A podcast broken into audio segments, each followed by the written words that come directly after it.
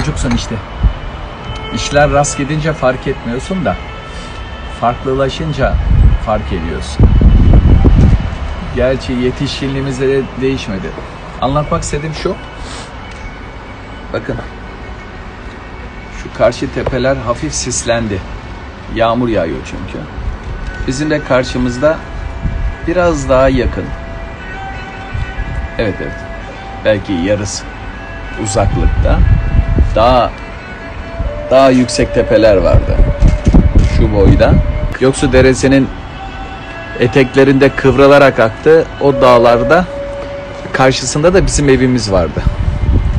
Böyle pencereden izlerdik. Özellikle kar yağışı şöyle paralel paralel bir şekilde kar yağdığını görüntüsü oluyordu. Ee, neyse biraz onu anımsattı yani. 16. kattayım dostlar. Bir ara manastırda başladım her gün kahve eşliğinde biraz muhabbet edelim diye de aklıma geldi. Normandiya. Kuzey. Normandiya tarafı. Pencerem hep 16. katın penceresi dedim ama yine tamburlar çalsın diyor ya. Yahya Kemal. Harikulade o şiir yeteneğini Paris'te kazanıyorsun. Ve Paris'te ya- yaşadın diye geri döndüğünde en popüler adam oluyorsun.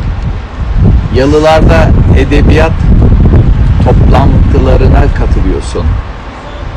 Orada Yakup Kadri Karaosmanoğlu gibi bir zat var meşhur. Orada deniyor ki bir de Paris'te 9-10 yıl kalıp gelen bir genç var. Şair bir genç var. Ona söz veriliyor. Aman Allah'ım. İrticalen. Yani benim de zaten yazılı metninden okumayı hiç sevmiyorum. Yahya Kemal de işte. Kemal de. Neyse yönü var. Buna çaktırmadan reklam dönüyor. Neyse nereye ee, ve Yahya Kemal ee, Küçük Su Kasrılar Ostrogot yalısı şimdi koçların elinde. Şu gökleğimin renginde bir yalı. Bordo renk aşırı güzeller işte orada ki edebiyat edebiyat ve edebiyat severlerle bir araya geliyor. Söyleşide Yahya Kemal'i dinleyenler Paris'ten geri dönmüş o genci dinleyenler büyüleniyor. Normalde yani büyük dinlenen insanların birçoğu meşhur olup ispatlamış etrafında birçok hayran kitlesi oluşturmuşlar.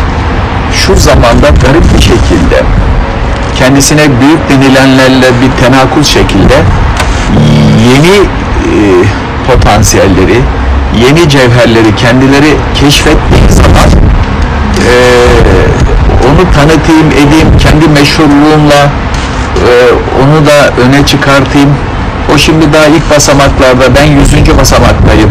En azından elinden tutun onar onar atlasın o basamakları demiyorlar biliyor musun önünü kesmeye çalışıyor ya. Bu çocukta bu gençte bende olmayan var.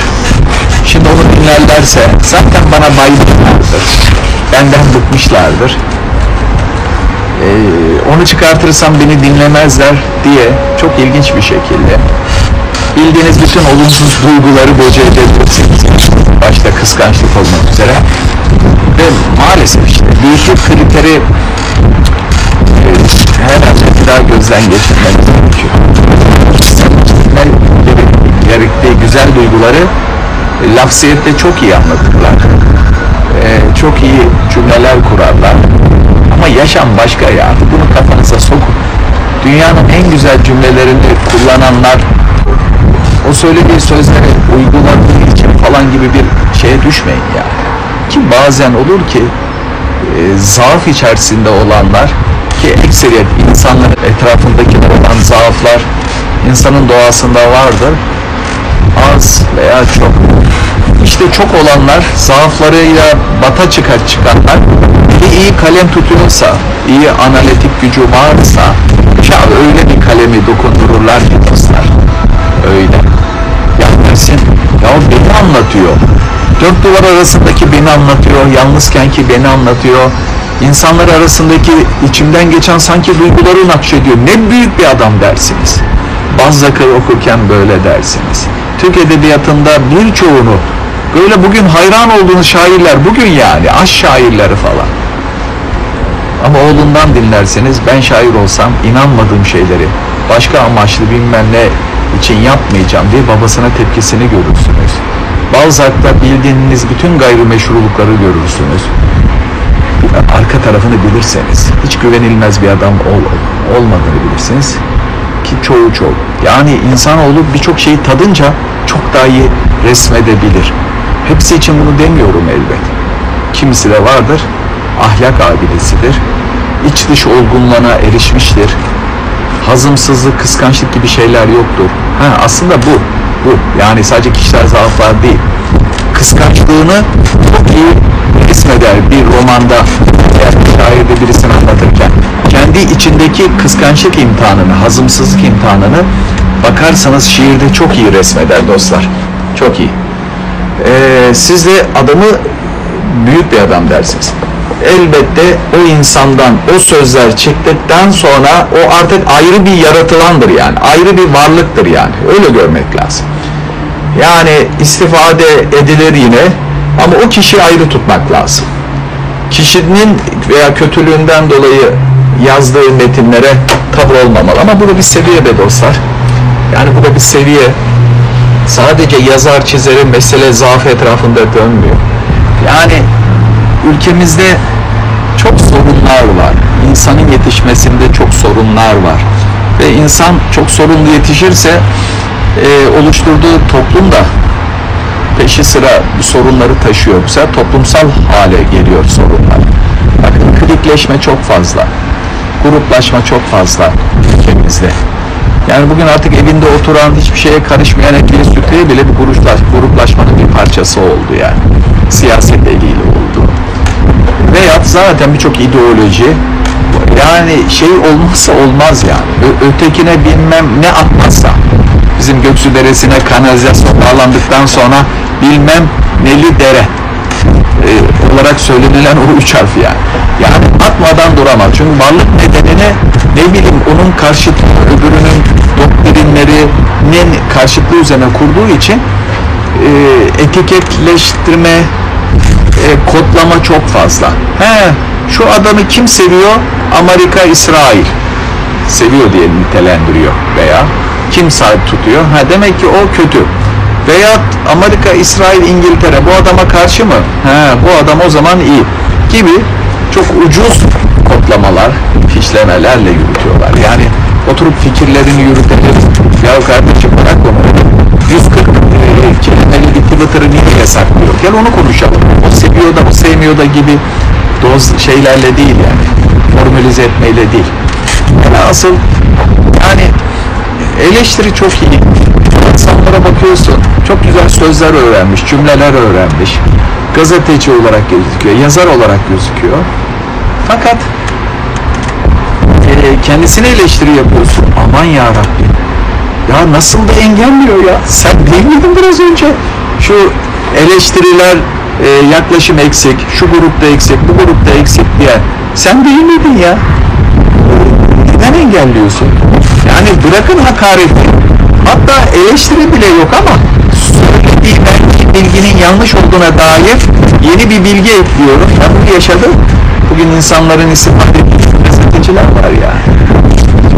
Benzer kaynaklardan beslenmişiz zamanında. Sadece o bilgi öyle değil. Böyle dedim diye bir bakıyorum engelleme verenler. Ama bir taraftan çok güzel biliyor yani eleştiriler şey eksik. Evet bilmek apayrı bir şey dostlar. Ama bunu karakterinin bir parçası haline getirmek bir egzersiz işi. Daha önce de dedim. Yani bir body salonuna gidersin bir akşamlık e, birkaç saatlik egzersiz eğitimle vücudun bir anda şekle girmiyor yani. Kaslar çıkmıyor, kilolar erimiyor yani. E, uzun bir süre disiplinli. Egzersiz de böyle bir şey dostlar. Güzel şeyler okursun. Onu e, yapının bir parçası haline getirmek uzun terbiye. Güzel model insanlar üst üste böyle birçok bileşen total bir değişimle ancak olabiliyor. Yöntemler e, bilmeyle yanlıştan kaçınmak, doğru için adım atmak olsaydı ya bugün içkinin kötü bir şey olduğunu çok iyi bilen Ayyaş içkiyi bırakırdı yani. E, yaptığımız bütün yanlışların yanlış olduğunu bildiğimiz ha- halde yapmazdık yani. yani bildiğimiz halde e, yapmaktan kaçınırdık. Elhasıl eleştiri tabii ki olacak. Hatta şöyle hakaret babında değil, e, anlatımlarımı böyle komple dinleyip güzel de iyiydi falan değil de uzun uzun dinleyip arada böyle şurada işte e, söylediğimi yanlışlayan, eleştiren, yaklaşımımı eleştiren vallahi hoşuma gidiyor. Bir defa emeğimi e, didik didik edip incelediğini bana gösteriyor. E, izlediğini, takip ettiğini. Ya bu çok da bana keyif veriyor. Bu da ilginç bir şey. Yani oturup da böyle alaycı bir yaklaşımla değil de gerçekten yapıcı olan. Ve bizim buna çok ihtiyacımız var. İnsanları kodlayarak iyi veya kötü, bu adam yazlıysa iyidir, bu adam yazlıysa kötüdür. Hadise çok kötü yürütülüyor yani. Bizlerin de ruhumuza baksak, kendi adıma da söyleyeyim, bundan sıyrılmak evet kolay değil. Yetiştiğimiz coğrafyadan kaynaklı. Kötü yani 10 yıl önce kadar Kavacık'ta bir söyleşiye katılmıştım. Her kesimden insan vardı. Muhafazakar kesimden falan. Tabii benim tarihsel öyle sarmallı anlatım çok hoşuna gitti insanların. Farklı geldi. E, o zamana kadar da medyada var ya ilk ben hangi medyaya çıktım biliyor musunuz? Bir Boğaziçi anlatımımı çok sevip de çok beğenip de daha sonra beni Bayram Sabahı programına çağıran Hilal TV. Hilal TV'deki biri gelmişti bir programcı, bir bayan. Orada dedim ki işte kendimi tanıtırken işte bir televizyona çıkmışım ya. 2010 mu neydi? 2009 mu? İşte dedim Hilal TV'ye çıktım dedim. Bir, bir program bittikten sonra biri dedi ki sen Hilal TV dedin ya. Ben dedi programı bırakmaya karar verdim. O anda ilginç bir konu açtım. Biraz durayım dedim. Sonra çok hoşuna gitmiş. Kendi inancıyla örtüşen, ona ufuklar açan bir şeyler söylemişim. Yani onun ifadesi. Kutlamalar böyle. Burada da oluyor. Kendi içimizde de oluyor. Yani ben siyasal İslam'ı denen şeyi işte zamanında sevmiştim, bulunmuştum lise çağı boyunca falan. Ama ama diyerek bir anlatım yaptım. İçinde bulunduğumuz değerlerin kıymetini anlatma adına kıyaslar yapma için verdim. Akabinde hmm, bu var ya bilmem ne kimlere takılmış dikkat edelim. Neyse bu benim sosyal ister istemez. Onun bir tesadüfü değil ama e, insanlarımız okumuyor. Okumamanın neden olduğu sorunlar, sorunların çoğu okumamak o kadar derin ki biz bunu hep sonuçlar üzerinde bağlayabiliyoruz. Ya Allah okuyabilme sermayesi vermiş ya. Şu anda şu gözlerini gördüğüm, şu ağızlarımızla konuştuğumuz, zihnimizin en başta çözdüğü bir şey var. Şifreler. E, alfabetik şifre demek zaten. Yani e, söyleyeceğimiz sözün nasıl olacağını şifreleme demek alfabetin. Bu yani. Eskiden çiv, çiviyle, kuşla, e, çakalla e, resmedilen harfler, sesler zamanında Fenikliler demek millet ya biz bunlara bir şekil şemal verelim bakalım alfabeyi bulmuşlar. E, alfabeyi çıkarmışlar ortaya. Velhasıl bunu biliyoruz değil mi? Birçoğumuz dedemizin, an- anneannemizin diyelim. Hatta benim gibi annesi, rahmetli annem gibi okuma yazması olmayabilir. Bizlerin var, önümüze çıkan bir metini okumak. İnsanları görüyor, cevapları kitaplarda olan mevzuları sanki yeni bir e, çözülmemiş bir Kur'an gibi bu nasıl dindir, diyanettir, tarihtir, ne bileyim hayatın bir başka disiplinidir. Bununla alakalı daha yeni yeni ilgilendiği için zannediyor ki kendisinden başka kimse ilgilenmemiş kim kendisinden başka kimse aklına gelmemiş veya kendisinin daha yeni aklına gelen şeyleri bin kere tezi antitezi oluşmuş şeylere bile. Neden? Çünkü okumuyor. Uzun uzun okumayınca, sıkılınca uzatıyor meseleleri. Bir türlü e, cevaplarını bulamıyor. Veya daha önce imtihan olmadığı mevzular e, başının üstünde olan kitaplarda geçiyor ama imtihan olmadığı için, talep etmediği için ruhu e, bakmamış, başvurmamış. Ama bugün e, her şey yıkılınca, zihin konforu gidince bir anda sorular, hırçınlıklar, yani temelini örüyor. Maalesef sorun buradan kaynaklı arkadaşlar. konuşmaya daldım yine eskisi gibi. Yine eskisi gibi kullanılan organlar gelişir. Öyle. İhtiyarladım mı? Yani bu kadar genç benim hissettiğim bir anda bu cümle. Ben de Bayburt'tayken Yurttepe'deydi. Pencerede otururdum. Ayakta maşından wow. Yani şiir e, ilhamını çok iyi, harika bir yerden almışsın öncelikle sayın şiir seviye. Ya dostlar, e, tabii bir de şu var, benim kendi içinde bulunduğum, arkadaşların da bulunduğu, e, hayatın birçok alanında ve yakın tarihten itibaren olan sorunlara kadar e, çok alakadar olmamasından kaynaklı, alakadar olamamasından kaynaklı ve her şeyden öte inandığı ilahi dayanakları olan, böyle de inandığı e, bir projeyi gerçekleştirmek için ve bu projede çok sade, sevgiyle, yani hırgırla değil de, itilaflarla değil de, e, en kötü görülen insanların kavga ettiği, birbirine en ağır lafları söylediği sorunları dahi kaşımadan, tartışmadan, gündem yapmadan, ülkenin solundan sağından, mezhepsel farklılıklara, etnik e, farklılıklara kadar insanların hiçbirine vurgu yapmadan, yani sevgiyle, maneviyatla bir e, çimento oldu arkadaşlar. Hani diyorum ya dedeleri, babaları kavga edenlerin çocuklarıyız biz yani koalisyonuyuz.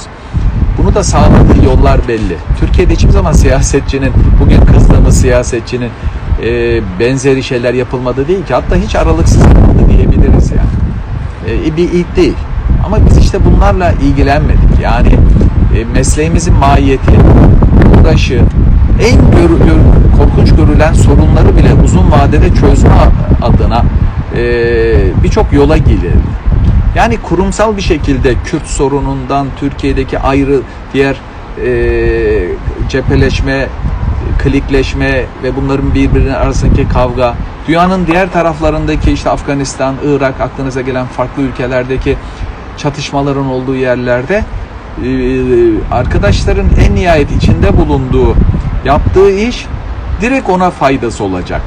Yani direkt derken uzun vadede belki 10 yıl, 20 yıl, 30 yıl yeni bir nesil yetiştirerek daha barışçıl, daha yumuşak e, dilli, yumuşak kalpli insanlar yetiştirmeyle sorunu çözüleceğine inanıyorlar. Fakat şöyle bir sorun var dostlar. Müsbet hareket dediğimiz mevzu, tamam proje yöntemin bu. Fakat kurumsallaşınca bireysel hassasiyet gidiyor. Mesela Kürt sorunu hakkında e, belki sorunu çözme adına en ciddi, en somut adımı atıyorsun ama kurumsal olarak atıyorsun. Fakat bireysel olarak sen olmadığın için yani şöyle sağda gidip de ne bileyim devletin kirli e, elleri tarafından çok yemiyorsun. Yemiyorsun. E, o, o,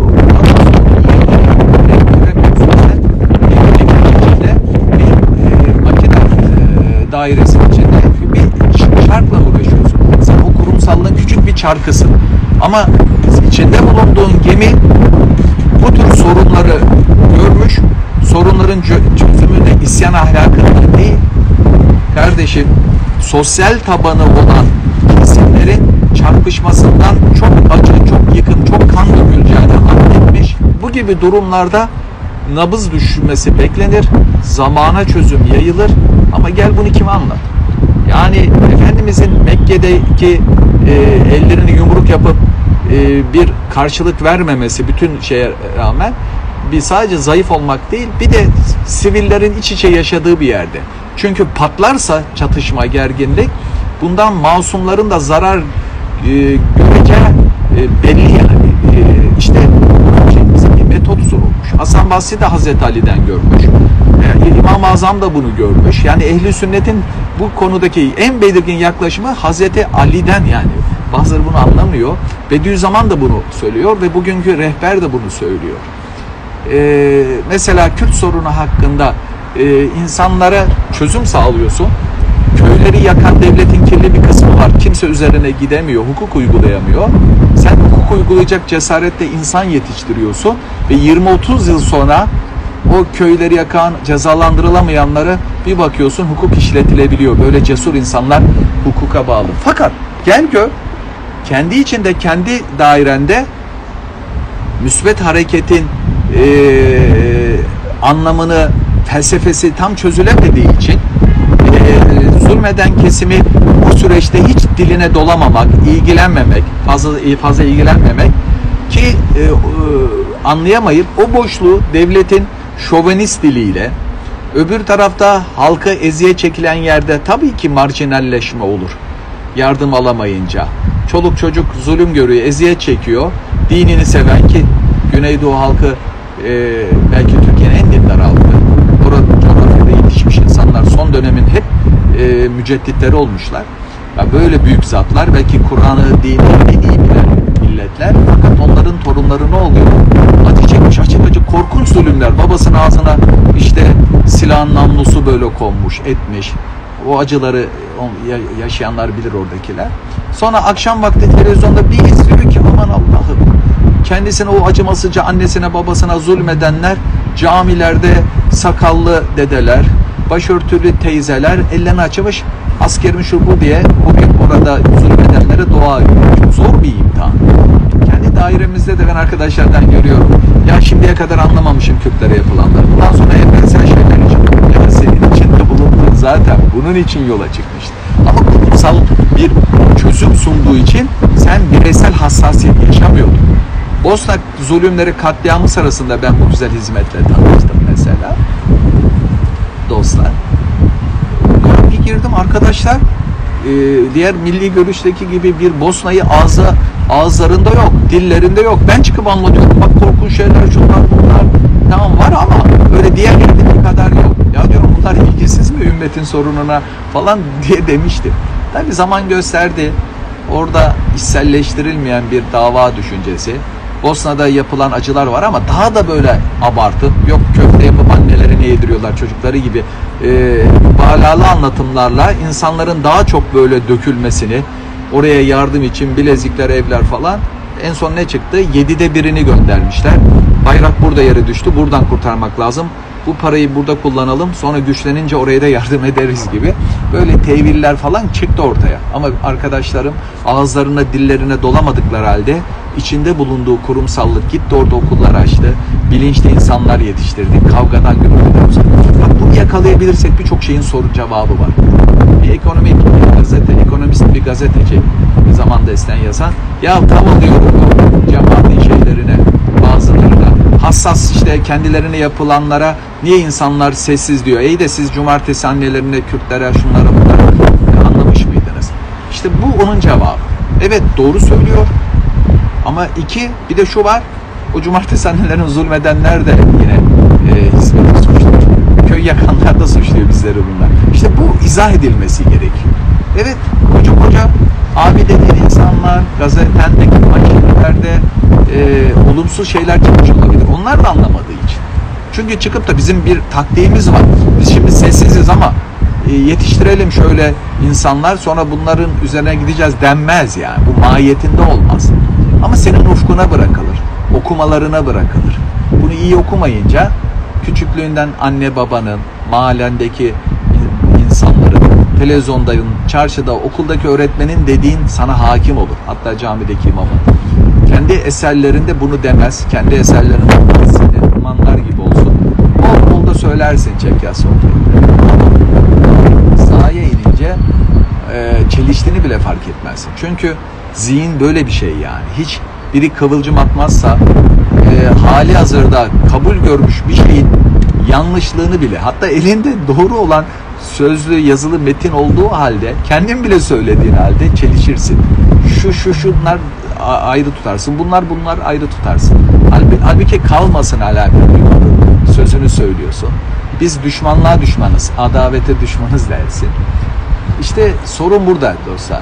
Senin yaptığın kolektif kurumsallık gerçekten çözüm olur. Çünkü ülkede şeytaniyet, ülkede bu derin yapıların yaptığı cinayetler falan korkunç bugün bile savunuluyor. Antidemokratik merkezler mesela değil mi? Bu yani. Bir demokratik ülkede olmaz. Kaç bin kişi öldürmüşler falan oradan. Bunu hala savunurlarken böyle daha mutedil insan yetiştiriyor. Böyle güzel adımlar atmışsın ama gel gör bunun felsefesini, bunun e, anatomisini verememe, yapamama. Bu bana daha geliyor. Sonra gerçek sağdaki vaka, uğraş, şahiyalara kurban gibi sen bile izah kimi abi dediğini, fikirleri e, çeliştiğini bile anlamazsın. Hem sağ pratiğinde hem de yazılı metinlerde.